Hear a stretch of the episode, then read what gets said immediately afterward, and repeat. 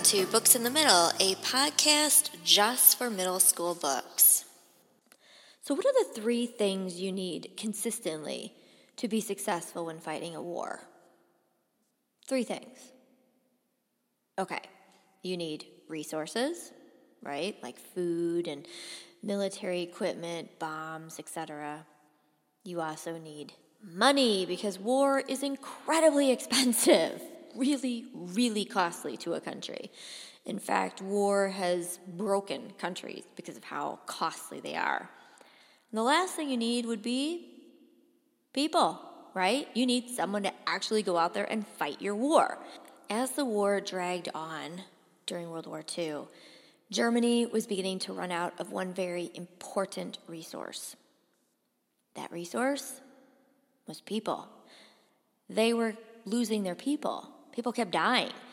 And they had to keep going to younger and younger people to keep their war going. That's the situation that Eric finds himself in in the fall of 1944.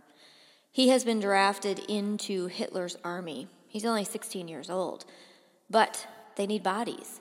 So he is sent out to the Eastern Front. The Eastern Front is where Germany is fighting against the Soviet Union, the Russian troops. And he's terrified.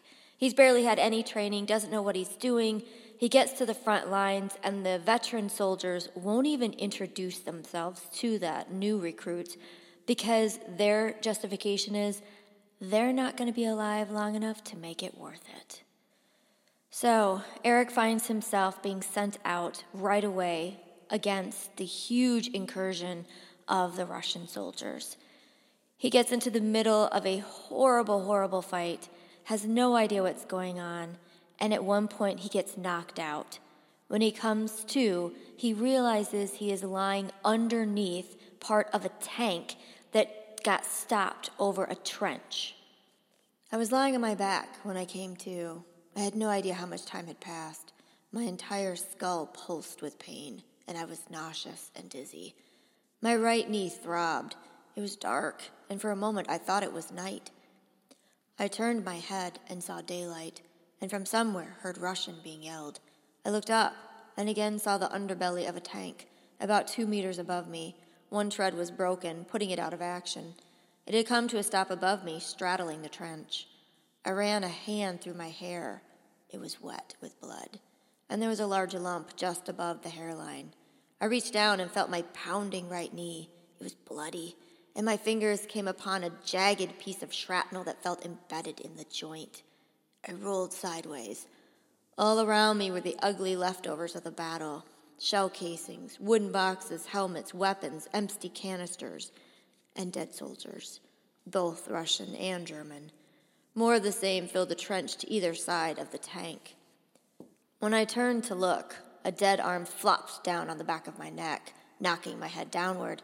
My chin came to rest on the gray green of a dead German's chest, and looking right into my face was another face, that of a blond Russian boy, his lifeless eyes locked open in disbelief.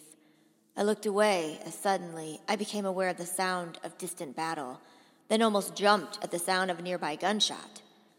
I heard someone pleading in German, then another shot. I belly crawled a half a meter and peered out. What I saw sickened and terrified me. A Russian officer was methodically seeking out the German wounded and shooting them. A lumbering oaf of a foot soldier, using a bayonet, was dispatching other Germans. He seemed to be enjoying what he was doing and many of those he was bayoneting looked already dead. He was just making sure. Eric realizes his life is in imminent danger. If that Russian soldier finds him, he will be killed. So he makes a quick decision. Looking at the blond, dead soldier next to him, who is Russian, he makes the decision to switch clothes with him. Because you see, Eric has a secret. His secret is that his grandmother came from Russia. He knows Russian. He makes the decision to pretend to be a Russian soldier. Soldier X by Don Wulffson.